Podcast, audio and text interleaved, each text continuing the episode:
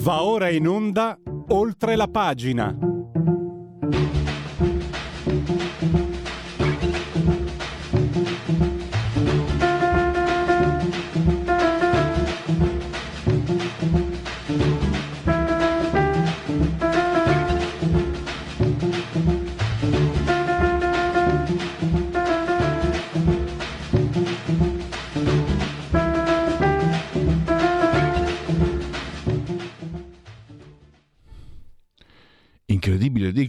Sono puntuale, perché lo preciso. Il più delle volte quando non sono puntuale con il minutaggio è colpa mia, è responsabilità mia. Sono diventato abbastanza puntuale da quando sono a Milano, però insomma è un briciolo di arbitrio, sto scherzando. Beh, invece facciamo subito seriamente, parleremo del PNRR, parleremo degli imprenditori della paura, chi sono? Lo scopriremo cammin facendo e poi parleremo di un uh, saggio che si intitola La proprietà sotto attacco, lo faremo col suo autore Carlo Lottieri. È un saggio interessantissimo che spiega come eh, tra mh, mm, il diritto e la proprietà privata ci sia sempre una fortissima competizione, con il secondo che cerca di prevalere. D'altra parte il diritto nasce dall'aggregazione nella, della, all'interno di una collettività, proprio per difendere la proprietà privata del singolo da magari da mire di altri che eh, non vogliono rispettare le regole. Il diritto, cioè il pubblico, sa che ha questo potere e c'è questa, eh, non, è, non è solo una dialettica, ma quasi una lotta l'ho detto con parole mie. Per fortuna poi avremo il professor Lottieri a spiegare, a parlare bene. Così come ci parla bene adesso, come sempre fa e come sempre scrive anche sulle pagine della verità, Giuseppe Lituri che abbiamo in collegamento. Benvenuto, credo Skype addirittura, quindi benvenuto dottor Liturri e grazie. Eccoci. Buongiorno Pellegrini, buongiorno a lei e a tutti gli ascoltatori. Posso dire, la, la, metto un po' ironicamente, che a Butorto Collo, perché lei poi lo chiarisce al termine sua, eh, del suo articolo di ieri l'altro, lei sempre stato, ha sempre spiegato per quale motivo ha delle forti perplessità su PNRR, perché se non fosse concesso con i soldi adoperati del PNRR di incrementare il PIL, col patto di stabilità siamo fregati. L'ho detto con parole mie, mi corregga pure.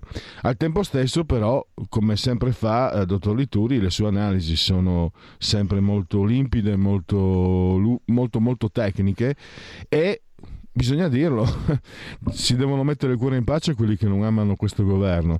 È stato portato a casa un successo a, di, a, dispetto di quello che diceva Draghi, come scriveva lei. Draghi diceva: Ah, basta un ritocco, è già tutto pronto. No, col cavolo.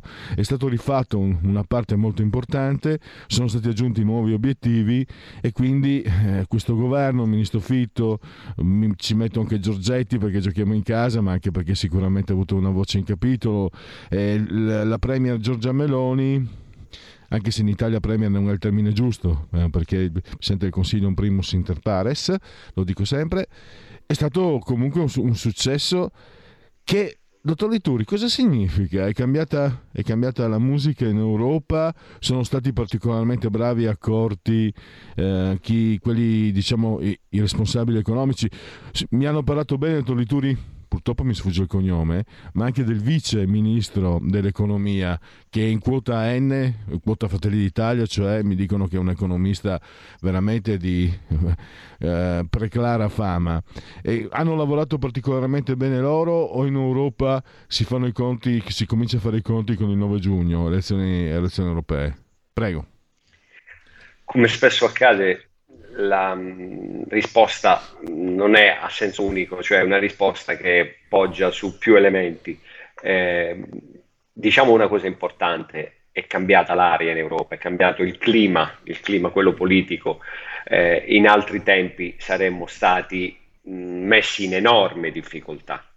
Ora l'obiettivo politico della Commissione è far sì che si spenda perché la Commissione ha investito un capitale politico enorme su questo progetto. È vero pure che nostri, diciamo, il nostro governo ha lavorato, posso immaginare, in modo certosino, in, eh, sobbarcandosi una fatica enorme, perché voi immaginate, non c'è nessun piano in Europa che si articola su 527 tra riforme e investimenti. È una cosa lunghissima. Bene, cosa hanno fatto? Poiché era già chiaro da un anno e mezzo fa che i prezzi, la guerra in Ucraina, l'inflazione, la, al di là di questi aspetti, la sostanziale inutilità di certe spese, quindi andava messo mano a quel piano.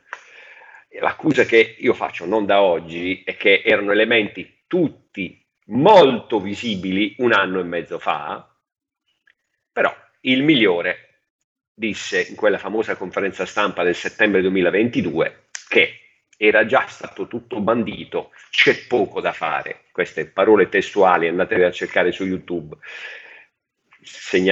la, cercando la conferenza stampa del 19 settembre 2022. Ora, lo sforzo è stato fatto, è cominciato a aprile-maggio il lavoro, poi ad agosto il governo ha presentato una proposta alla Commissione, la Commissione passato agosto ci ha messo settembre, ottobre e a fine novembre ha detto che questo piano sostanzialmente andava bene, addirittura fatto ulteriori modifiche. Questo cosa significa però sostanzialmente? Che gli stessi problemi che avevamo alla nascita del piano ce li abbiamo tuttora e li abbiamo portati in avanti a fine 2026, a metà 2026. Cioè la grande scommessa di Fitto del governo Meloni è stata ed è quella di riuscire a farcela spostando gli obiettivi in avanti nel tempo. Ci riusciranno o non ci riusciranno? Nessuno può dirlo. Però c'è un fatto, nel 2026 la Commissione, sperabilmente, dovrebbe essere ben diversa da quella di oggi in quanto a qualità e colore delle forze politiche che la esprimono. E sappiamo bene che la politica, la Commissione è politica, si trincera dietro un quadro tecnico ma è politica, la tecnica segue. Per cui la grande scommessa del governo è quella di vedere un atteggiamento politico più favorevole. Cosa c'è che non va?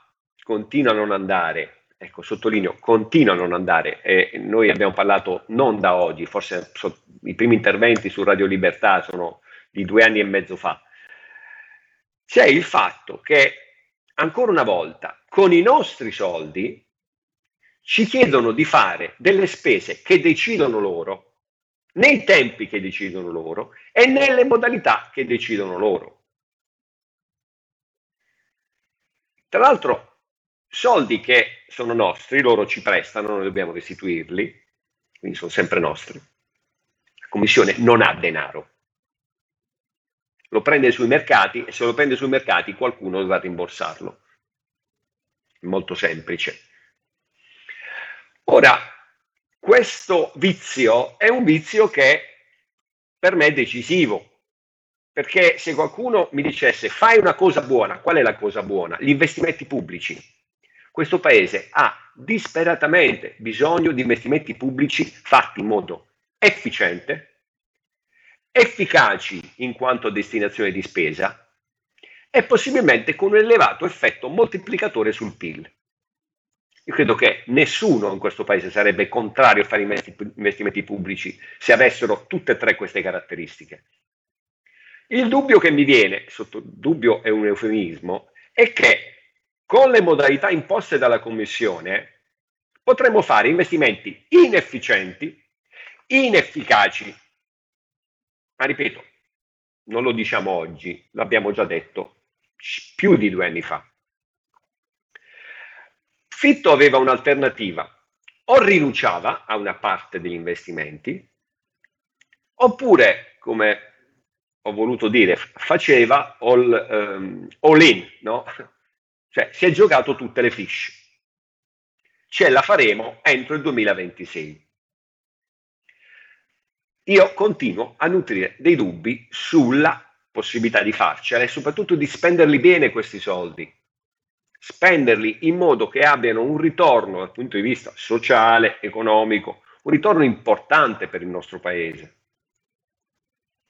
Sta di fatto che noi a fine 2026, solo per il PNRR, troveremo il nostro, pubblico, il nostro debito pubblico aumentato per 123 miliardi per la parte prestiti. Mm. Poi dal 2027 in poi la Commissione busserà alla nostra porta e ci chiederà di contribuire al rimborso anche dei sussidi, perché ancora una volta quelli che chiamano a fondo perduto sono denari che la Commissione ha preso sui mercati, li ha trasferiti agli stati e qualcuno dovrà rimborsarli ai mercati questi soldi, come? Con rate annuali dal 2027 in avanti. Quindi dovremo ancora una volta tirar fuori dei soldi. L'effetto netto di tutta questa giostra, perdonatemi il termine rozzo, è un effetto netto che, sul quale gli economisti cominciano ad avere qualche dubbio. Perché io leggevo le prime previsioni dell'impatto del PNRR sul PIL, fatte nel 2021, magnifiche. Poi parliamo di documenti ufficiali, eh, il Ministero dell'Economia, poi arriva l'ufficio parlamentare di bilancio, le riduce un po', poi passano altri sei mesi, le riduce ancora. Non so, davvero, ho più domande che risposte ed ho, ed ho molti dubbi che continuano ad esserci. Sta di fatto che l'operazione di Fitto del governo Meloni è stata un'operazione che cerca di recuperare risorse, cerca di recuperare tempo per far sì che nel 2025-26 si riesca a portare a casa un effetto netto positivo. Metto sul tavolo della discussione l'ultimo elemento di cui in pochi parlano. Se ci chiedono come vero di fare rigore di bilancio, ma scusatemi, quegli investimenti, quelle spese, ovviamente alimentano il debito pubblico. Se l'obiettivo è quello di viceversa abbattere il debito pubblico, da qualche altra parte bisognerà risparmiare. Questo è scritto nei documenti del Tesoro, del Ministero dell'Economia, da un paio d'anni almeno. Tecnici dell'economia si chiedevano, ma scusatemi, ma se noi abbiamo una traiettoria di discesa del debito e poi dobbiamo comunque spendere 130, 123 miliardi di prestiti, prendere 123 miliardi di prestiti fino al 2026, per comprimere il debito dovremo tagliare spese correnti. Quindi ecco perché la lotta anche del ministro Giorgetti sul patto di stabilità è una lotta corretta, cioè chiede all'Unione, ma scusateci, se ci considerate nel percorso di discesa del debito anche queste spese per investimenti, chiamiamole straordinarie, ma scusatemi, dovremo essere costretti a tagliare le pensioni, la sanità, gli stipendi dei dipendenti pubblici, perché alla fine è la somma che fa il totale. Dottor Rituri, eh, so che lei deve lasciarci. Allora, sì. ultimissima domanda, quanto può pesare questa situazione eh, nel, nei lavori che cominceranno per il patto di stabilità? Cioè, in qualche modo può essere uno strumento per eh, condizionare l'Italia? Sì, sì, sarà una lotta durissima. Oggi è 5 dicembre, il 7 e l'8 saranno due giorni molto duri e molto delicati. Già oggi c'erano i primi rumors sui, sui quotidiani, eh, dove secondo me non ci, si risparmierà alcun colpo. Sarà una lotta senza esclusione di colpi. Però su questo io ribadisco quello che ho detto, forse l'abbiamo già detto, ma lo ripeto L'Italia è la seconda potenza manifatturiera dell'Unione Europea. Non è uno degli altri 20, 15-20 stati dell'Unione che in Italia non farebbero nemmeno provincia. È un paese che negli ultimi due anni, libero dei vincoli, guarda caso, libero dei vincoli dell'Unione Europea, ha fatto discretamente alcune cose anche bene ed è una potenza esportatrice. Quindi bullizzare l'Italia non si può più.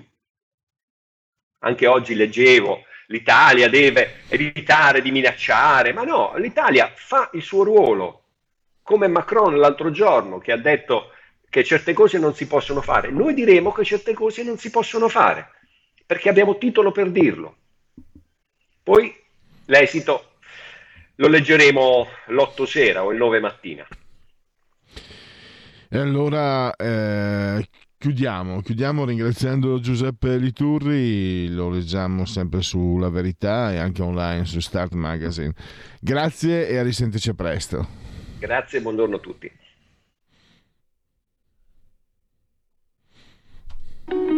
Segui la Lega è una trasmissione realizzata in convenzione con La Lega per Salvini Premier. Andiamo a vedere un po' il sito legaonline.it, scritto legaonline.it. Scarica il libretto. Che libretto? I risultati e i traguardi di un anno di Lega al governo 2022-2023. Segui la Lega prima che la Lega seguisca te alla Pellegrina, ma anche il consentito la sintassi, eh? o segua te alla Marciana quante cose si possono fare su questo sito, anche seguire naturalmente i calendari delle attività e anche delle feste. Intanto però noi vi indichiamo la possibilità di iscriversi, è molto facile, si versano 10 euro lo si può fare anche tramite PayPal, PayPal, PayPal senza nemmeno vi sia la necessità che siate iscritti PayPal, PayPal, PayPal. Quindi il codice fiscale e gli altri dati richiesti e vi verrà recapitata la magione per via postale. Ma se di mezzo ci sono poste italiane, noi raccomandiamo ampi, profondi e calorosissimi gesti apotropaici alle femminucce, ai maschietti e anche al resto, terzo, quarto, quinto, sesto, quel che è, la tessera Lega Salvini Premier poi il gesto di autocoscienza civica il D43, il 2 per 1000, il tuo sostegno vale 2 per 1000, scrivi D43 nella tua dichiarazione dei redditi, è una scelta libera che non ti costa nulla, lo ricordo, 2 per 1000, D43 nella dichiarazione dei redditi, D di Domodossola, 4 le stagioni, i cavalieri dell'Apocalisse, 3 sempre comunque il numero perfetto, il, le apparizioni dei protagonisti della Lega, i politici, abbiamo vediamo se ci sono aggiornamenti. Non trovo aggiornamenti pertanto direi che persegui la Lega sa su fi poi togliamo la condivisione io passerò a leggervi qualche eh, sondaggio tolta perfetto Segui la Lega è una trasmissione realizzata in convenzione con La Lega per Salvini Premier Anzi, sapete cosa faccio? I convenevoli formulaici. Eh, intanto vediamo se riusciamo. Gli applausi, dai. Gli applausi a Radio Libertà, ricordandovi che siete in simultanea con noi quando sono scoccate le 10.58, rumori, rumori di repertorio, oserei dire. E poi eh, temperature interne ci notificano che siamo pervenuti a 23 gradi centigradi sopra lo zero interni, insieme a tutto lo staff tecnico sempre più ricco, nutrito, bella gente a Radio Libertà. Siamo a 144 metri sospesi sopra il livello del mare, le temperature esterne 3,9 gradi centigradi sopra lo zero, 71% l'umidità, 1014,1 millibar la pressione. E aggiungo che c'è sempre, sempre lì, calorosissimo, fortissimo, forte, forte, forte, forte. L'abbraccio che rivolgo alla signora Andrea Angela, Clotilde e Carmela. Loro ci seguono, ma ci seguiscono pure, lo possiamo eh, lo consente anche in questo caso la sintassi del canale 252 del eh, digitale televisivo terrestre, perché Radio Libertà è una radiovisione. Chi si abbona a Radio Libertà, lo ricordo, campa oltre cent'anni, meditate gente, meditate. Potete naturalmente continuare a farvi cullare dall'algido suono digitale della Radio DAB, ci mancherebbe altro, e poi seguirci ovunque voi siate, grazie alle applicazioni dedicate a iOS e Android con tablet, mini tablet, iPad, mini iPad, smartphone, iPhone. Alexa, accendi Radio Libertà, passaparola, ne saremo riconoscenti.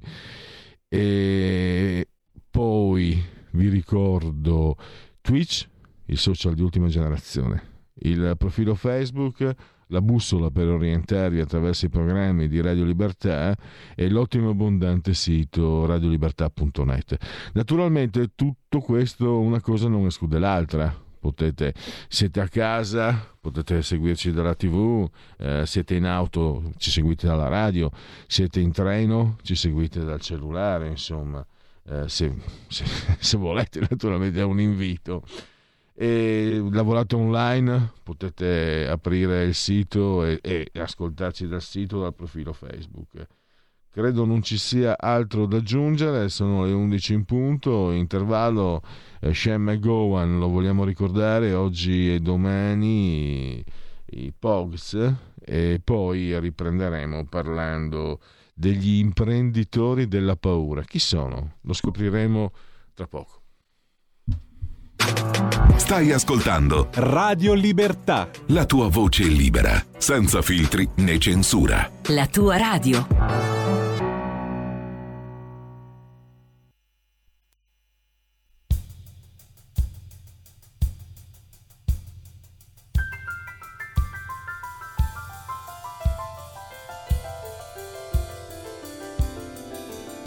When it's summer, it's sad, and the moon is full of rainbows. When it's summer, it's sad, then we go through many changes.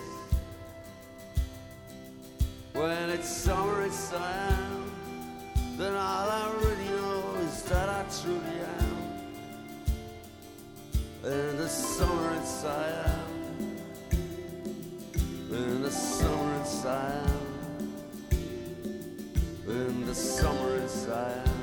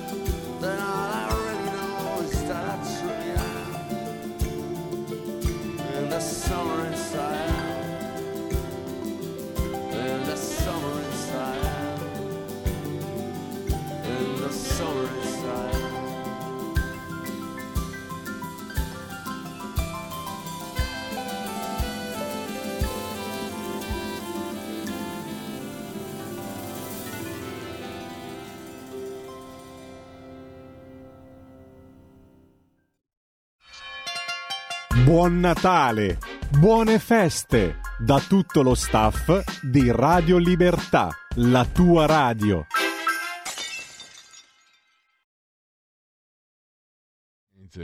Eh, durante le trasmissioni dove mi trovo da questa parte del manico del, del microfono, per favore risparmiatemi gli auguri, non li posso sopportare. Da quando ero giovine non li sopporto, poi è giusto farli, è necessario, a tante persone piacciono, ma a me, come dire, eh, prende l'acidità di stomaco quando sento queste tutti i salamelecchi, tutti. Una volta dissi e ti incontrai l'approvazione del gentile pubblico, giovanotti che siete lì tutti assiepati in, sulla torre di comando di regia tecnica, che se mettessero le tasse sugli auguri resterebbero solo quelli sinceri, cioè praticamente nessuno. Andiamo avanti. Gli imprenditori della paura, chi sono? Eh, chi erano una volta gli imprenditori della paura? Noi, noi, eh, quelli che criticavano l'immigrazione senza se e senza ma. Adesso sono diventati altri e non è difficile indovinarlo, ma ci guida in questa eh, analisi il dottor Corrado Cone, lo leggiamo spesso su Libero e proprio ieri l'altro ha dedicato un articolo ai nuovi imprenditori della paura.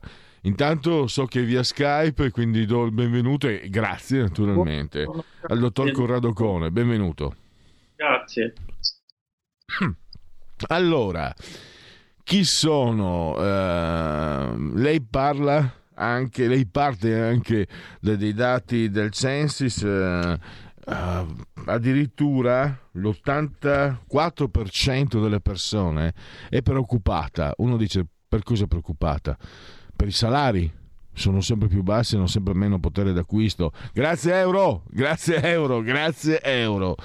Per eh, la salute abbiamo una sanità che viene spolpata, lì c'è, c'è un meccanismo infernale, governi destra, centro-sinistra hanno spolpato la sanità perché fosse anche la cassa più facile da, su cui mettere le mani per, interve- per fare altri tipi di interventi. Sta di fatto le liste d'attesa, eccetera, eccetera, è un disastro.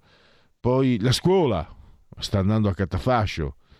Dovrebbe essere quello per chi ha figli, ma anche per chi non le ha. Poi cosa mi viene in mente? La sicurezza. Milano è, è maglia nera d'Italia, mi viene da dire quasi d'Europa. È come Tel Aviv ormai, purtroppo. La striscia di Gaza, per merito di chi sappiamo noi, del, di, di, certi signori che addirittura si permettono di perseguitare quei ragazzi, quei giovani meritevoli che segnalano eh, i borseggi di solito sono per la maggior parte zingare. Non si può dire zingare, quelle lì, insomma, quella roba lì, quelle persone lì, quelle cioè io quella roba lì, uno che ruba, come lo devo definire? Mi fa schifo, soprattutto perché rubano agli ai più indifesi, agli anziani, eccetera. No? Quindi chi preda un anziano mi fa schifo, non è una roba, è peggio di una roba. Però il PD colpisce chi denuncia. Ecco, no, sono preoccupati per lui, il signor Clima. Ah, dopo il signor Diavolo di Puppo Avati, il signor Clima del PD. Dottor Ocone, io ho provato a introdurre, ma adesso do lei la parola perché no. ha, ha, um, ha, fatto proprio un riassunto e una, soprattutto una fotografia chiara e nitida di come stanno andando le cose. Prego. Eccomi, no, ehm, in effetti l'articolo fu scritto il giorno in cui è uscito questo mh, rapporto Censis che eh, esce ogni anno per fotografare appunto mh, la situazione e il sentimento diffuso degli italiani. E questo dato di, eh, diciamo delle paure eco-ansiose eh, insomma veramente un dato rilevante, oltre all'80% delle persone eh, è preoccupato ed ha ansia non per problemi eh, cogenti, immediati, quando possono essere appunto quelli economici o la salute o che, che, o che sia altro, ma per eh, il clima, per il clima impazzito, per il cambiamento climatico. E allora eh, la cosa che mi è venuta spontanea a pensare appunto è che eh, quella eh, costruzione emergenzialistica e catastrofistica su un problema che probabilmente, non sono scienziato per giudicare, sarà anche reale, ma che comunque eh, non, insomma, non può essere eh, piegato ad una logica così catastrofista, generalistica. Ciò che ho pensato appunto è che quella costruzione artificiale, intellettuale, aveva sortito il suo effetto perché ha raggiunto eh, un'enormità di persone, ha raggiunto i più giovani, ultima generazione, addirittura si chiama eh, il movimento fra il sovversivo e il, e il propagandistico che imbratta i monumenti e fa cose, interrompe le messe come Domenica a Torino, eccetera.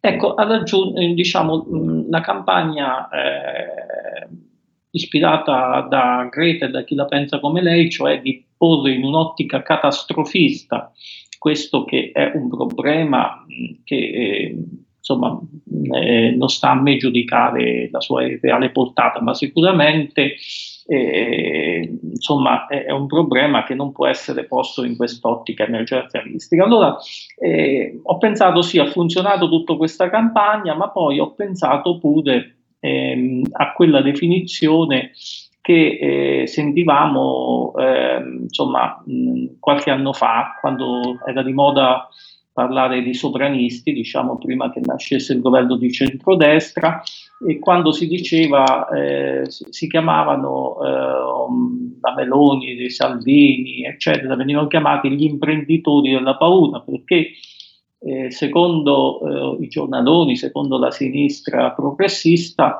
eh, i leader del centrodestra speculavano su um, delle paure che non esistevano, che erano costruite perché dopo tutto l'integrazione eh, arrivava un numero limitato di immigrati in Europa, l'integrazione eh, era um, possibile, sarebbe nato da questo rimescolamento diciamo, di culture una nuova superiore cultura e quindi eh, insomma costoro ingigantivano un problema per instillare paura secondo la sinistra e per eh, lucrare eh, consenso eh, elettorale.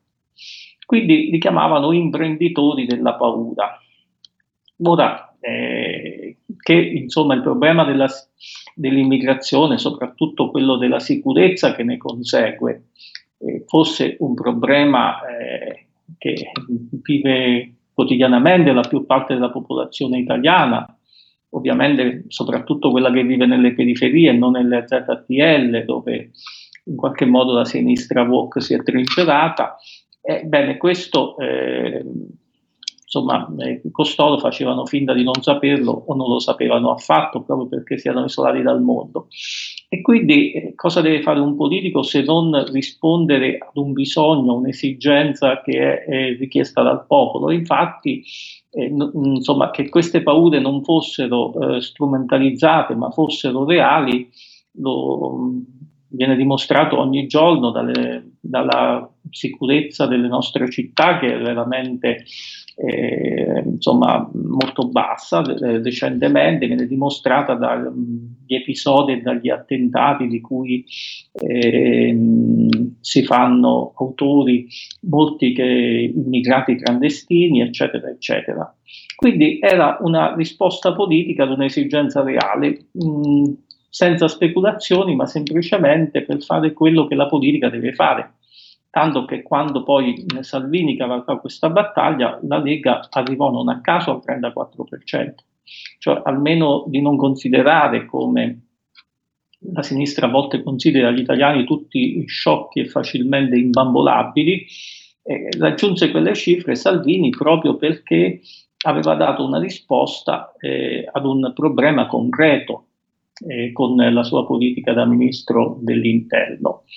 E questa definizione imprenditore della paura mi è venuta in mente appunto leggendo queste cifre eh, e più in generale poi l'ho ricondotta eh, a mh, mm, quella cultura dell'emergenza che è propria della sinistra in quest'ultimo periodo, un'emergenza che una volta è quella pandemica, eh, non è stata fatta ancora una storia del Covid-19, ma anche lì probabilmente eh, molte, eh, insomma, è stata creata una paura mh, motivata solo in parte. E, poi c'è l'emergenza appunto eh, delle guerre, c'è l'emergenza appunto eh, ambientale, un'emergenza del tutto fittizia creata per, eh, perché? Per ridiscrivere, ridisegnare il mondo, che è poi quello che è stata sempre in qualche modo la, eh, la missione della sinistra. La sinistra non vuole, eh, vuole ridisegnare l'uomo, vuole ridisegnare il mondo secondo un progetto astratto, disumano che ha in mente. Questo mh, diciamo è l'ideale illuministico fatto proprio eh, dalla sinistra. E quindi, eh, e quindi, chi è il vero imprenditore della paura? Anche in questo caso assistiamo ad uno di quei, eh, di quei capovolgimenti dialettici, dico io perché mi ricordo un po' la dialettica di Hegel eh, che studiavamo all'università, ecco, è uno di quei capovolgimenti dialettici dove chi viene accusato di qualcosa non solo non lo è, ma è, anzi eh, eh, a esserne portatore è proprio l'accusatore, cioè l'accusatore non vede eh, quello che è se stesso e imputa agli altri quello che è. Cioè la sinistra sta costruendo sulla paura, la sinistra eh, mm, sta costruendo la sua ideologia sulla paura, sull'emergenza, eh, esasperando problemi reali in un'ottica millenaristica, come millenaristico era il marxismo, cioè il palingenetico, quindi facendo quello che è più eh, proprio la sua natura, cioè eh, mettendo su progetti costruttivistici di ingegneria sociale. E quindi la sinistra sta giocando sulle paure, ma dice che eh, imprenditori della paura eh, sono gli altri. Quindi un classico capovolgimento dialettico, classe, eh, un, un, classico eh, rovesciamento eh, delle, delle, posizioni. E, e quindi, quindi, ecco, poi c'è un discorso più vasto che io avevo affrontato in un articolo precedente, sempre di Libero, è che eh, eh, la paura è il contrario della speranza, cioè eh, l'uomo se ha paura non ha speranza, quindi se non ha speranza eh, non, eh, non, fa figli, per esempio, non eh, costruisce un futuro, non mette in atto quelle azioni che possono far progredire la civiltà sostanzialmente. E, e, quindi, eh, e quindi, la sinistra che mh, in qualche modo si era fondata in buona parte sull'idea di speranza, in qualche modo la sinistra aveva mh, secolarizzato questo che è un concetto proprio della tradizione cristiana, secolarizzato nel senso che la speranza che la religione in qualche modo riponeva una, nel trascendente, la sinistra eh, l'ha posta eh, nell'immanente dicendo che se appunto eh, i proletari avessero conquistato il potere eh, appunto la speranza di un mondo migliore si sarebbe realizzata. Diciamo questo che è un principio cardine della sinistra, un teorico marxista parlava appunto di principio speranza in un'altra ottica trascendente lo è anche della religione cristiana e si pensi solo ehm, all'importanza che il concetto di speranza ha nel Vangelo, anche alle, alle encicliche come Spesset et Gaudium, eccetera, Ecco, questo concetto eh, viene completamente abbandonato e questa è un'altra delle trasformazioni radicali che ha la sinistra, viene completamente abbandonato dalla sinistra e, e quindi che eh, preferisce per i suoi compiti di controllo, di dominio dell'opinione pubblica, eh, eccetera, preferisce lavorare sulla paura, farsi imprenditrice della paura. Però, Questo eh, dottore, in, in qualche modo apre, sì. secondo me, un grosso spazio al centrodestra, perché il centrodestra eh, sta, sta, facendo anche al governo un ottimo lavoro, eccetera, però forse dovrebbe ehm, un po' di più lavorare su un concetto di speranza non utopistica e non millenaristica, quale era quello della sinistra, ma di una speranza più realistica. La speranza che, eh, che che poi arrivava agli italiani quando un negli anni del boom Diciamo, dottor Ocone, mi perdoni, un obiettivo praticamente potrebbe essere, no? Eh sì, assolutamente. Io infatti pe- eh, quando mh, eh, c'è tutto il dibattito, per esempio, sul ponte di Messina, eccetera, eccetera, secondo me eh, viene sempre sottovalutato, eh, si parla appunto dell'impatto ambientale, dell'impatto economico, eccetera, ma viene anche sottovalutato l'impatto simbolico, cioè fare grandi opere, eccetera, dà una spinta eh, psicologica necessaria ad un popolo per crescere ulteriormente. E sostanzialmente, se noi vediamo la storia dell'Italia eh, uscita dalla guerra e che in pochi anni diventa una potenza economica, se noi studiamo gli anni del boom, c'è una voglia di fare, di costruire. Ci fu anche un boom demografico perché c'era un'idea di speranza che non, eh, non veniva eh, declinata nel senso utopistico dei marxisti, ma veniva declinata nel senso più semplice e possibile, che era quello di dare una vita migliore ai propri figli. Se di vogliamo, mi perdoni, dottor Ocone, se vogliamo, lo abbiamo visto in misura minore, ma l'abbiamo visto con la ricostruzione del Ponte Morandi, cioè l'Italia che eh, ha dimostrato di poterlo fare ed è stato un messaggio che a me è sembrato essere stato percepito a livello eh, trasversale in modo positivo. Voglio fare un passo indietro però. Diciamo Il sull'immigrazione, sull'immigrazione, mi perdoni, volevo vedere- eh, finire con questo. Sull'immigrazione avevamo gli imprenditori della paura, secondo la sinistra, ma dall'altra parte avevamo gli imprenditori dell'immigrazione senza se e senza ma. Il quadro attuale non vede dalla parte, cioè li chiamano negazionisti climatici, sono solo quelli che dicono aspetta un attimo, se dobbiamo morire di fame perché ci vuoi imporre l'auto verde, parliamone, cerchiamo di vedere dei modi differenti piuttosto di morire di fame.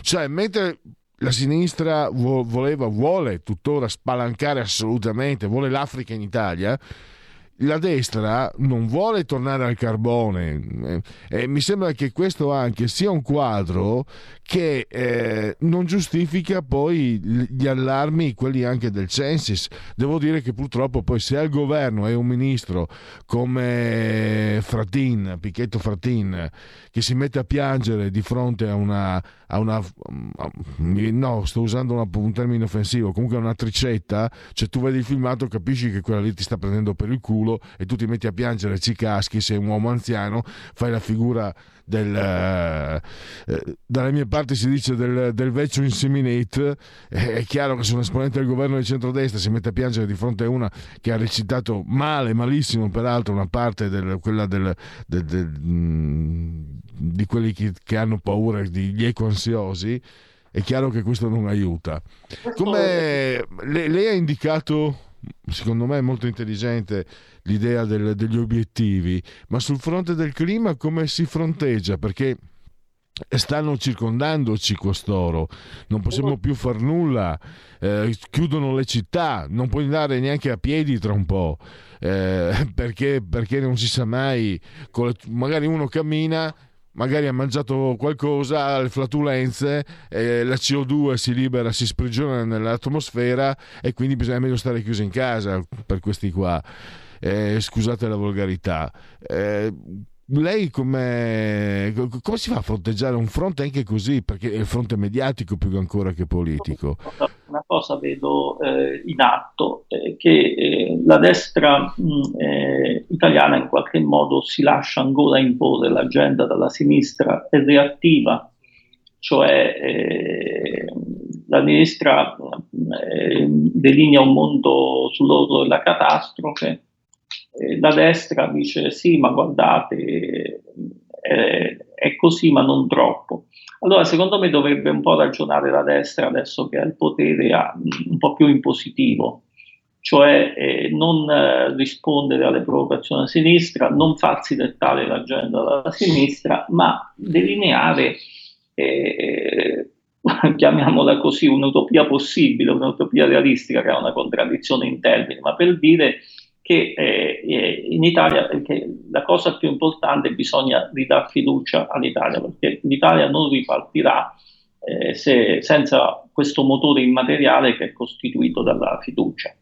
E quindi eh, questo è un lavoro molto difficile. Ma sul clima, eh, insomma, il discorso secondo me è abbastanza semplice, cioè nel senso che eh, insomma, l'ambientalismo, come il femminismo, come altri mom- movimenti di sinistra hanno avuto eh, in questo anno e in questi anni, mh, cioè poi insomma, l'ambientalismo è di sinistra fino a un certo punto, perché eh, appartiene anche alla destra, ma comunque hanno, questi movimenti si sono radicalizzati, hanno assunto appunto questi toni catastrofistici e millenaristici probabilmente perché non essendoci più la speranza nel marxismo si, tro- si cerca in questi eh, sottoprodotti una sorta di surrogato eh, del marxismo stesso. Comunque, eh, però, ehm, insomma, questo non significa che, pro- che certi problemi Ecco, per esempio, l'ambientalismo un tempo parlava di inquinamento. E mm, parlare di inquinamento, secondo me, è, è giusto. E, e questa eh, coscienza ecologista pos- giusta, positiva, ha portato in qualche modo pure alla diminuzione, io credo che anche dello smog nelle città. Io mi ricordo che negli anni 80 eh, a Milano non si respirava, insomma, eccetera eh, ma non solo a Milano, insomma. Quindi mh, mm, ragionare sull'inquinamento, sulla pulizia delle città, sul decoro cittadino, eccetera, è una cosa buona. Un'altra è invece costruire su delle teorie che non sono dimostrate scientificamente, ma che soprattutto non possono essere discusse e computate scientificamente, perché se qualcuno prova a farlo, come gli italiani Franco Prodi, o battaglia, eccetera, viene subito censurato ed eliminato dal dibattito. Ecco, fondare su delle teorie non, eh, scientificamente non discutibili e quindi non scientifiche, Popper ci insegna qualcosa, e costruire su questo eh, delle politiche appunto eh, che imbrigliano la libertà dei cittadini, bene, questo non è assolutamente tollerabile.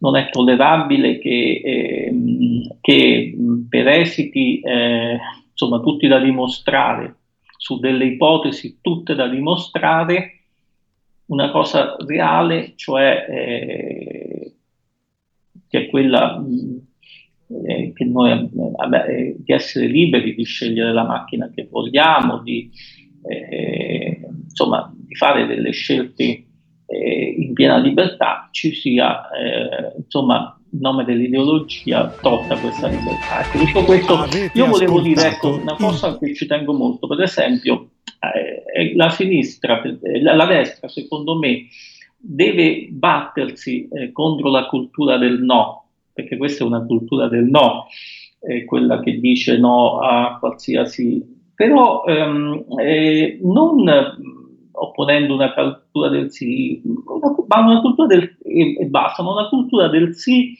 responsabile, ma anche, e come posso dire, che dia eh, fiducia eh, all'italiano medio sostanzialmente, eh, che lo faccia essere meno ansioso, perché che ci sia un'ansia eh, diffusa nel paese, ehm, a volte per cose reali, tipo le guerre che sono l'immigrazione, eccetera, ma altre volte appunto costruite artificialmente, che ci sia un'ansia diffusa e che con l'ansia non si vada da nessuna parte, anzi si declini, questo credo che lo si Certo. può concedere ed è indubitabile. Devo chiudere, chiudo citando proprio una sua citazione, eh, dottor Occone Hobbes, che diceva che la paura ha un'alta redditività politica, quello i con- quello bisogna fare i conti. Ringrazio ancora Corrado Cone che leggiamo sempre su Libero, grazie ancora, risentirci a presto. Grazie, grazie. E adesso andiamo, abbiamo un minuto per qualche sondaggetta. Allora, eh, mamma mia, ce la faccio, dai.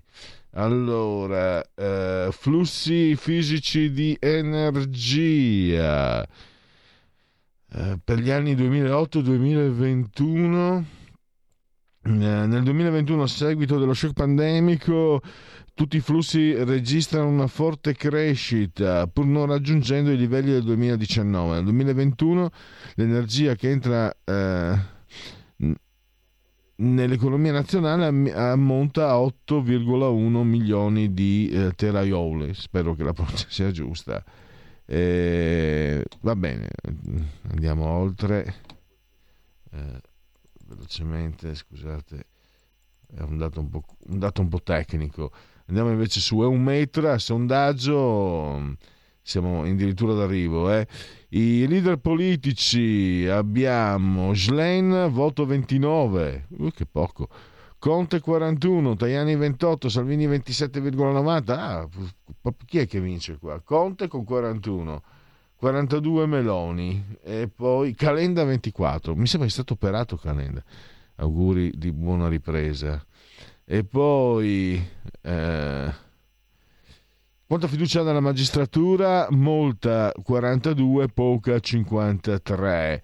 E poi ancora la, l'opposizione giudiziaria è d'accordo col ministro Crosetto il 33,5, non è d'accordo il 41, il 25 non sa.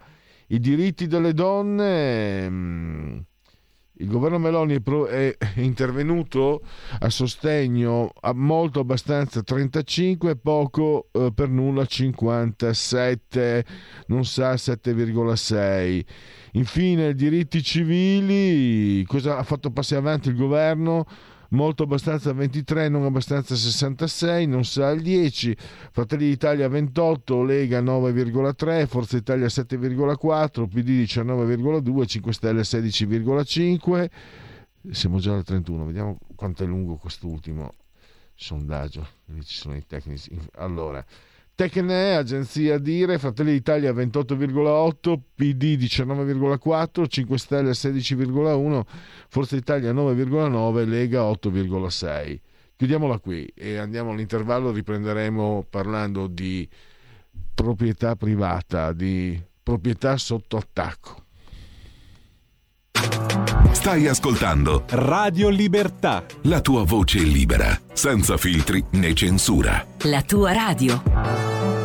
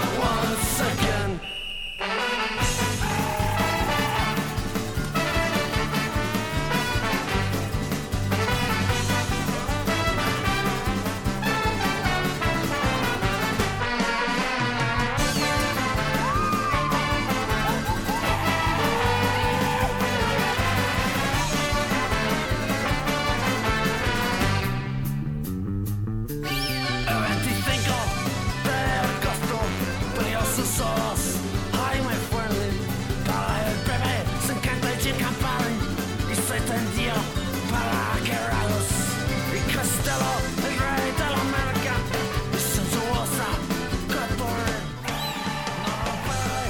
Los coleones, los gritos fuera. De las casas. Pleasure? Stai ascoltando Radio Libertà la tua voce libera, senza filtri né censure, la tua radio.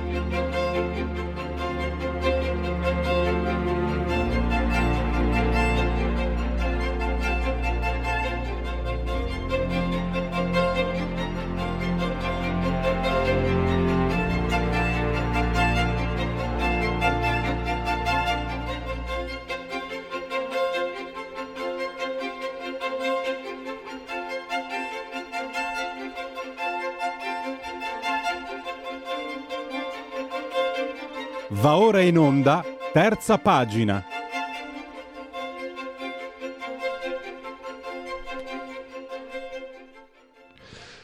Terza pagina con eh, il professor Carlo Lottieri per parlare del suo ultimo saggio La proprietà sotto attacco. Lo dico subito, editore Liberi Libri, prefazione di Giorgio Spaziani Testa, 15 euro il prezzo, 108 le pagine, lo trovate naturalmente in tutte le librerie anche online. Il professore invece si trova in collegamento con noi, lo saluto e lo ringrazio, benvenuto professor Grazie Lottieri. Allora, il tema è, ehm, è, è un tema importante perché come scrivi tu il rapporto tra eh, il diritto e la proprietà privata è conflittuale quasi oserei dire necessariamente quando invece di parlare di diritto usiamo il pubblico, le, le, il potere del pubblico è superiore ai diritti del privato. Sto facendo un riassunto, professore, dammi, dammi bozzami eh, se sbaglio. E ne nascono rapporti molto mo, rapporti difficili, complicati, anche perché originariamente il, il, sistema diciamo pubblico nasce dalla necessità in un'aggregazione eh, collettiva del privato di difendersi da altri che vogliono portargli via, da altri privati che vogliono prevaricarlo. È un patto, no? E, e quindi necessariamente, come dire, il pubblico o il diritto hanno una posizione più, più in alto, più dominante. Eh, al tempo stesso, però, la proprietà privata è un, uh, è un uh, come dire, è, è da molti considerato un diritto giusto naturale, anzi, io personalmente la penso così. Eh, Ecco, questo braccio di, di, ferro, tu hai citato anche il giurista Hans Kelsen, eh, poi Vil, Vilfredo Pareto, ci hai fatto un percorso per capire eh, da dove siamo partiti a dove siamo arrivati, se non sbaglio. Ti do la parola, prego. Correggimi pure, eh, senza ci conosciamo, no, sai no, che... Allora, certo, in tanti anni. Ascolta, no, la mia riflessione alla fine è molto semplice e parte da una constatazione che noi abbiamo bisogno del diritto, noi per convivere abbiamo bisogno di regole, ma se ci pensiamo la regola fondamentale è data proprio dalla proprietà, perché la proprietà mi dice quello che non posso fare, la proprietà altrui è ciò che io non posso fare. E la proprietà mia è naturalmente ciò che gli altri non possono fare, io non posso entrare se non sono invitato, se non sono accolto in casa altrui, così come gli altri non possono entrare in casa mia. E stesso vale per tutti gli altri ambiti. Quindi la proprietà definisce l'area delle azioni legittime. Il grave problema nel nostro tempo che tu hai già evocato è che la proprietà è stata svuotata perché? Perché la proprietà oggi è totalmente arbitraria, perché qualcuno in ogni momento può ridefinire le regole, espropriare, tassare, quindi la proprietà è come dire, alla mercé delle decisioni di alcuni privati che sono gli uomini politici. Io ci tengo sempre a sottolineare che siamo tutti privati, con i nostri interessi, con le nostre idee, alcuni però hanno potere sugli altri, questa è la piccola differenza. Quindi questi privati, soggetti privati che sono membri dell'apparato politico ma anche della burocrazia, possono in questo quel momento eh, sottrarci una parte dei nostri diritti di proprietà e quindi alla fine anche delle nostre libertà. E ahimè, eh, mentre nel passato, come tu dicevi, dicevi un diritto naturale, no? la proprietà, si pensava che ognuno di noi fosse proprietario di se stesso, titolare del proprio lavoro, proprietario di quella porzione di mondo che ha ottenuto in maniera onesta, magari lavorando una terra che non era di nessuno, oppure scambiando, eccetera. Oggi non è più così. Oggi la convinzione che si è affermata all'interno, ahimè, degli studi giuridici è che ogni nostro titolo di proprietà è semplicemente il risultato dell'ordinamento. Quindi l'ordinamento ce lo dà, l'ordinamento ce lo toglie. E questo naturalmente è una grande conquista per il potere. Gli uomini di potere possono disporre di noi come vogliono, tanto è vero che c'è tutta una serie di episodi eh, molto significativi come l'ultima direttiva su cui si sta lavorando in tema di eh, casa, la cosiddetta casa green, che dimostra chiaramente come noi potremo nell'arco di qualche anno essere costretti o a spendere decine di migliaia di euro per modificare la nostra casa, nell'ipotesi in cui questi soldi ce l'abbiamo, oppure dover cederla perché non siamo in grado di ottemperare a queste norme molto arbitrarie calate dall'alto. Ma dietro c'è proprio questo fatto. Noi siamo, come dire, proprietari oggi perché qualcuno ce lo concede. Non pensiamo di avere qualcuno lì a governare perché noi l'abbiamo incaricato, come dicevi tu, per tutelarci, per proteggere le nostre libertà. E Scusi professore, volevo chiederti, in Italia c'è una situazione molto però complessa, ehm, sì. perché tu hai ricordato anche l'articolo 19 della Grundgesetz, la legge eh, fondamentale, tuttora vigente in Germania, no? in nessun caso un diritto fondamentale può essere leso nel suo contenuto sostanziale. Allora io ritorno indietro, io ti dico, durante la pandemia ho cercato di essere, sono stato, penso, non lo so, ragionevole, ho detto siamo in una situazione di emergenziale, certe misure purtroppo bisogna eh, soggiacervi. Però, però, lo Stato a tutti i livelli si è imposto nei confronti della mia, si è appropriato della mia libertà senza neanche chiedermi, senza neanche darmi spiegazioni, neanche scusa un attimo, guarda che siamo in emergenza, cioè anche un po' di pedagogia voglio dire, magari sto dicendo delle sciocchezze, però il modo brutale, no? il Green Pass, il Super Green Pass la stessa, eh, io ho litigato sul tempo, ma non i Novax, quelli che sono fuori, cioè quelli folli, vabbè, ma eh, anche una vaccinazione addirittura ai bambini, eccetera. Eh, abbiamo avuto uno, uno spettacolo spaventoso per certi aspetti ma lì forse il caso è estremo e magari rischiamo di andare troppo nel, in uno specifico contestualizzato in, in, certe situazioni, anche se è fondamentale. Dico un'altra cosa, la casa.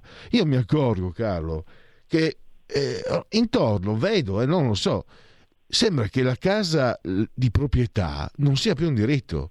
Cioè, se te la espropriano, ci sono fior di giovani che vanno all'università, figli di magistrati spesso e volentieri, dei centri sociali che sostengono chi occupa la casa, anziani che vanno in ospedale, si trovano la casa occupata, trovano amministrazioni, soprattutto di sinistra, insensibili, ma trovano amministratori non politicizzati, tecnici, che ignorano completamente.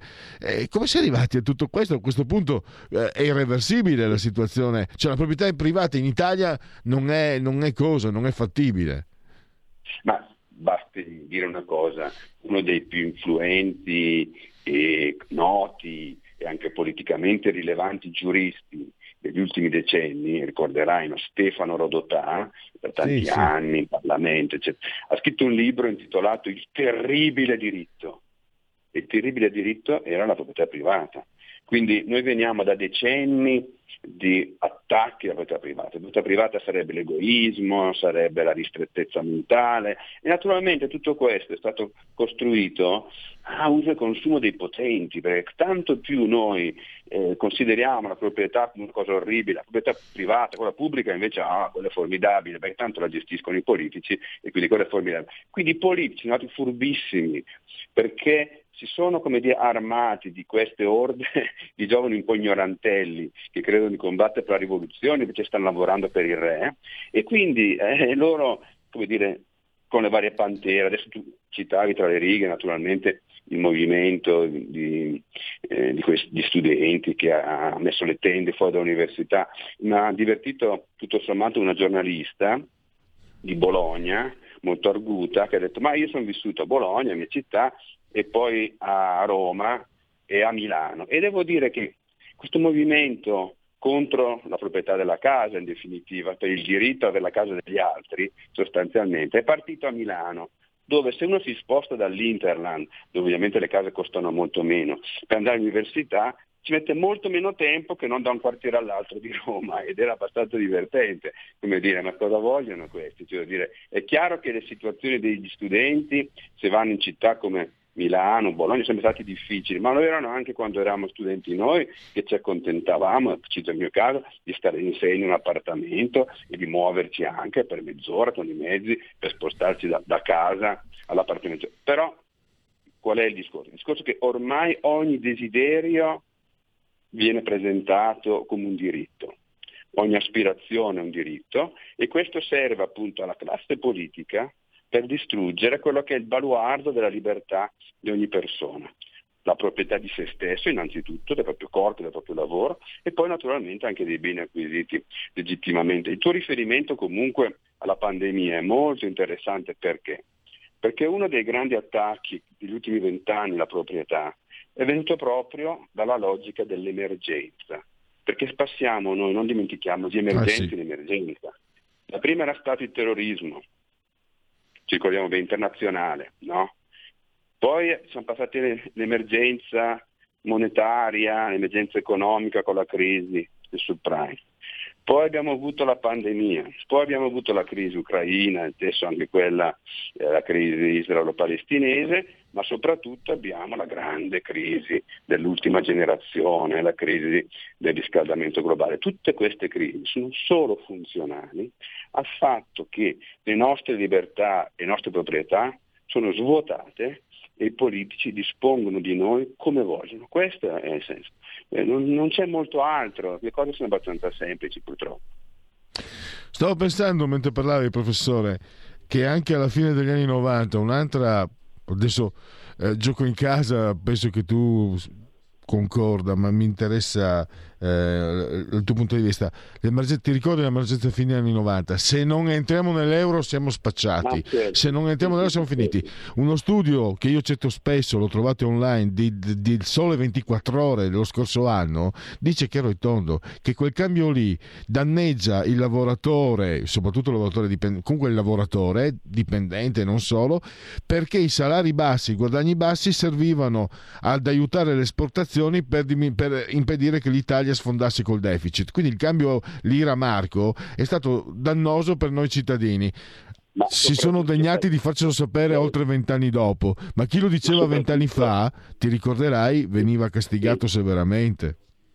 Certo, soprattutto c'è da dire questo. Noi entrando nell'euro abbiamo goduto diciamo, della, del credito, della credibilità dei tedeschi gratis, quindi abbiamo avuto come dire, tassi di interesse legati a una moneta che non era più la nostra, la piccola liretta, ma era invece il marco. Però questo è stato dannoso per noi perché? Perché ci ha impedito di fare quelle riforme o comunque ha permesso alle nostre classi politiche di muoversi in maniera molto disinvolta e invece che quindi tagliare la spesa, ridurre le tasse, fare riforme serie e soprattutto responsabilizzare ogni territorio, localizzare tassazione e spesa, perché la vera la vera emergenza dell'Italia, non tutte le altre, la vera emergenza è quella del centralismo nazionale a cui si sta aggiungendo, e si è già aggiunto ormai il centralismo di Bruxelles.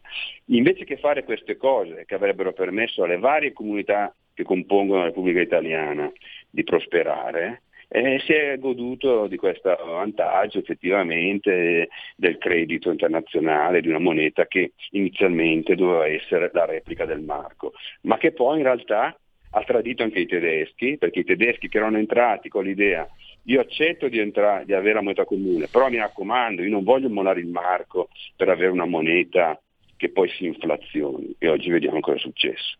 Oggi la Germania in realtà è dentro una crisi economica e ha a che fare con tassi di inflazione molto alti, abbiamo imbrogliato i tedeschi, diciamo l'Unione Europea in generale ha imbrogliato i tedeschi, guardate che i tedeschi avevano un problema e hanno un problema molto serio con l'inflazione, perché nel 23 conobbe uno shock pazzesco, fu eh, la distruzione dell'economia, ci fu addirittura nel 23 il tentativo fallito in quel momento da parte di Hitler di prendere il potere in Baviera, ci riuscirà dieci anni dopo.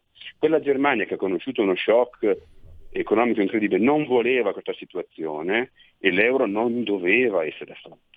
Bisognava lasciare la responsabilità a chiunque di gestirsi i propri affari e gli italiani dovevano guardarsi allo specchio e fare le cose che dovevano fare. In fondo abbiamo perso vent'anni per trovarci in una situazione sempre più simile a quella argentina, con un piccolo problema, che ho paura che da noi un millennio salterà fuori. Mm. Eh, appunto il, il, l'emergenza usata come ricatto per impedire poi le riflessioni dovute. Sta, eh, siamo in chiusura, professore. Eh, sta permeando questa cosa anche, mi sembra che tu l'abbia scritto, anche nelle università. Eh, anziché eh, avere eh, modelli formativi che si focalizzino sulla ricerca, sulle pubblicazioni, eh, si focalizzano sull'ottenimento di finanziamenti, il che rende il ricercatore ovviamente, eh, la parola sbagliata ricattabile, però se, se, uno vive perché gli dai soldi un altro, eh, possiamo immaginare che se c'è qualcosa che all'altro può dar fastidio lo eviti, insomma. L'ho messa, l'ho messa a terra a terra, prego. No, no, è così, è così. Allora, fa, bisogna pensare a una cosa. La scienza oggi non è più libera come lo era invece in passato per un motivo molto semplice, perché i progetti di ricerca più importanti sono finanziati dagli Stati, ma soprattutto dall'Unione Europea ormai, il famoso Horizon Europe, eccetera. Quindi se uno vuole fare carriera deve vincere questi prestigiosissimi eh, concorsi, diciamo così, eh, di progetto, ma se uno va a vedere i bandi di questi concorsi, praticamente le domande prevedono già le risposte, devi trattare eh, appunto conversione verde, transizione verde, quello che sia, e, e riscaldamento globale e naturalmente tutte queste cose devi trattarle come la classe politica di Bruxelles vuole che vengano trattati. Non è che uno si pre- presenta un programma in cui mette in discussione alcune di queste cose, no, deve assolutamente essere, come dire, conforme. Quindi ormai purtroppo l'università è una scuola di conformismo. Intanto impariamo a riconoscere appunto le cose sbagliate e, sì. Il libro di Carlo Lottieri ci aiuta molto. La proprietà sotto attacco, editore Liberi Libri, eh, prefazione di Giorgio Spaziani Testa, 15 euro, 108 pagine, lo trovate in tutte le librerie online. Eh, congratulazioni per questo libro e per tutto il tuo lavoro e, e grazie anche per essere stato qua con noi. mi fa sempre piacere intervenire nella vostra radio. Grazie, grazie. A risentirci a Carlo Lottieri. Ciao. Mettiamo la sigla dei genetriaci. La verità è che sono cattivo, ma questo cambierà. Io cambierò. È l'ultima volta che faccio cose come questa. Metto la testa a posto, vado avanti, rigo dritto, scelgo la vita. Già adesso non vedo l'ora. Diventerò esattamente come voi. Il lavoro, la famiglia, il maxi televisore del cazzo, la lavatrice, la macchina, il CD e l'apriscatole elettrico. Buona salute, colesterolo basso, polizza vita, mutuo, prima casa, moda casual, valigie, salottoli tre pezzi, fai da te, telequiz, schifezze nella pancia, figli, a spasso nel parco, orario d'ufficio, bravo a golf, l'auto lavata, tanti maglioni, Natale in famiglia, pensione privata, esenzione fiscale, tirando avanti lontano dai guai, in attesa del giorno in cui morirai. Ricorrenze del 15 giorno di Frimea, mese del calendario repubblicano per tutti un martedì, martis 5 di dicembre, anno domini 2023 o 2023 che dir si voglia. un personaggio, un personaggio 1443 genetriaco di Papa Giulio II, Giuliano della Rovere. Io pensavo fosse toscano, invece genovese. Da Gio, nonostante fosse Papa, aveva seminato figli da tutte le parti perché era un puttaniere. Poi da anziano, quando le cose cambiano, eh, divenne un pederasta. Personaggio di una intelligenza, di una cultura e di un cinismo inaudito. Disse tra altre frasi: I cristiani sono una. Lui, Papa, eh, Papa. I cristiani sono una massa di persone superstiziosi, instabili e analfabete. Tra l'altro, era. Mh, di una cultura straordinaria e si confrontava sempre puntualmente con Michelangelo mentre Michelangelo mh, preparava l'estiva, stava lavorando sulla Cappella Sistina. E pensa tra l'altro non è che Michelangelo fosse tanto anche Michelangelo era gay ma comunque questo non c'entra. Ma Michelangelo era anche lui insomma un fumantino. E a un certo punto stanco di sentirsi sempre fare queste osservazioni perché oh, c'erano anche delle rappresentazioni. Giulio II seduto che guarda Michelangelo gli dice devi fare così devi fare così devi fare colà a un certo punto Michelangelo si incazza e aveva una mazzuola per, stava, stava, preparando la, il soffitto e gli ha scagliato addosso l'ha mancato di, di, due dita. Pensate cosa sarebbe successo se l'avesse beccato. Giuseppe Gaudenzio Mazzola è un pittore di buon valore, ma il suo valore, io farei un, uh, un film su questo personaggio, Vercellese 1748. Ascoltatemi voi che siete giovani che esempio. Questo pittore eh, a 56 anni nel 1804 per una cura non riuscita eh, si vede amputare il braccio destro. Sapete cosa ha fatto? Ha imparato a dipingere col braccio sinistro, è tornato a dipingere e ha dipinto fino a 80 anni e è morto a 90. Questo vuol dire forza di volontà spaventosa. Eh, di Vercelli, Giuseppe Gaudenzio Mazzola, George Armstrong Caster, Little Big Horn, sempre comunque Tatanka Botanka Toro Seduto e Cavallo Pazzo. Fritz Lang, Metropolis, M, il mostro di Düsseldorf, filmone. Per me il, il cinema è un vizio, diceva, mi piace guardarlo. Walt Disney, che al di là delle pensa, credi, osa, sogna e osa, disse voi avete mai visto, siete giovani, i miei interlocutori, li, li, li lascio avvolti nel mistero. Topo Gigio, l'avete presente? Allora, Topo Gigio è un miracolo, secondo me, c'è una cosa spaventosa. Walt Disney era preoccupato che sbarcasse sul mercato americano. Poi scrisse, si chiamava Perego, è morta non, de, non da tanto lei, non mi ricordo il nome proprio. Perego comunque un cognome brianzolo, mi sembra fosse Torino. E disse gli fece i complimenti poi gli disse sì, sì, ma comunque non devo preoccuparmi, tanto in Italia il talento non viene riconosciuto. Little Richard, Elvis può essere il re del rock and roll, ma io sono la regina, disse. Paolo Pilitteri, famoso, fascisti, leghisti, nazisti, rasisti. Ci, ci furono molti che caddero, io mi ricordo, non, non, era il 90, 90 credo, e lui aggredì praticamente i tranvieri che scioperavano perché erano continuamente assaliti, soprattutto nei turni notturni, da, dagli stranieri già quella volta. Lui, cognato di Craxi, andò davanti in favore di telecamere e diceva fascisti, leghisti, nazisti. Era una, era una pagliacciata ignobile, però tanti ci cascarono. I... Lui, tra l'altro, al di fuori del contesto politico, mi risulta essere una persona di una estrema cultura e intelligenza. Purtroppo la politica rovina. Maurizio Crozza era molto meglio coi Broncovic. E poi eh, Eddie Orioli, un cimuttone supercampione della Parigi-Dakar. E Stefano Bollani, grande musicista si dice, pare che lui, Momo Salah, calciatore del Liverpool, e Antonio Socci non siano mai stati visti insieme nello stesso posto. Stop, basta. Grazie a tutto il personale, sull'autore di comando saldamente regia tecnica e grazie a todos che hanno seguito questa trasmissione. Miau. Avete ascoltato oltre la pagina.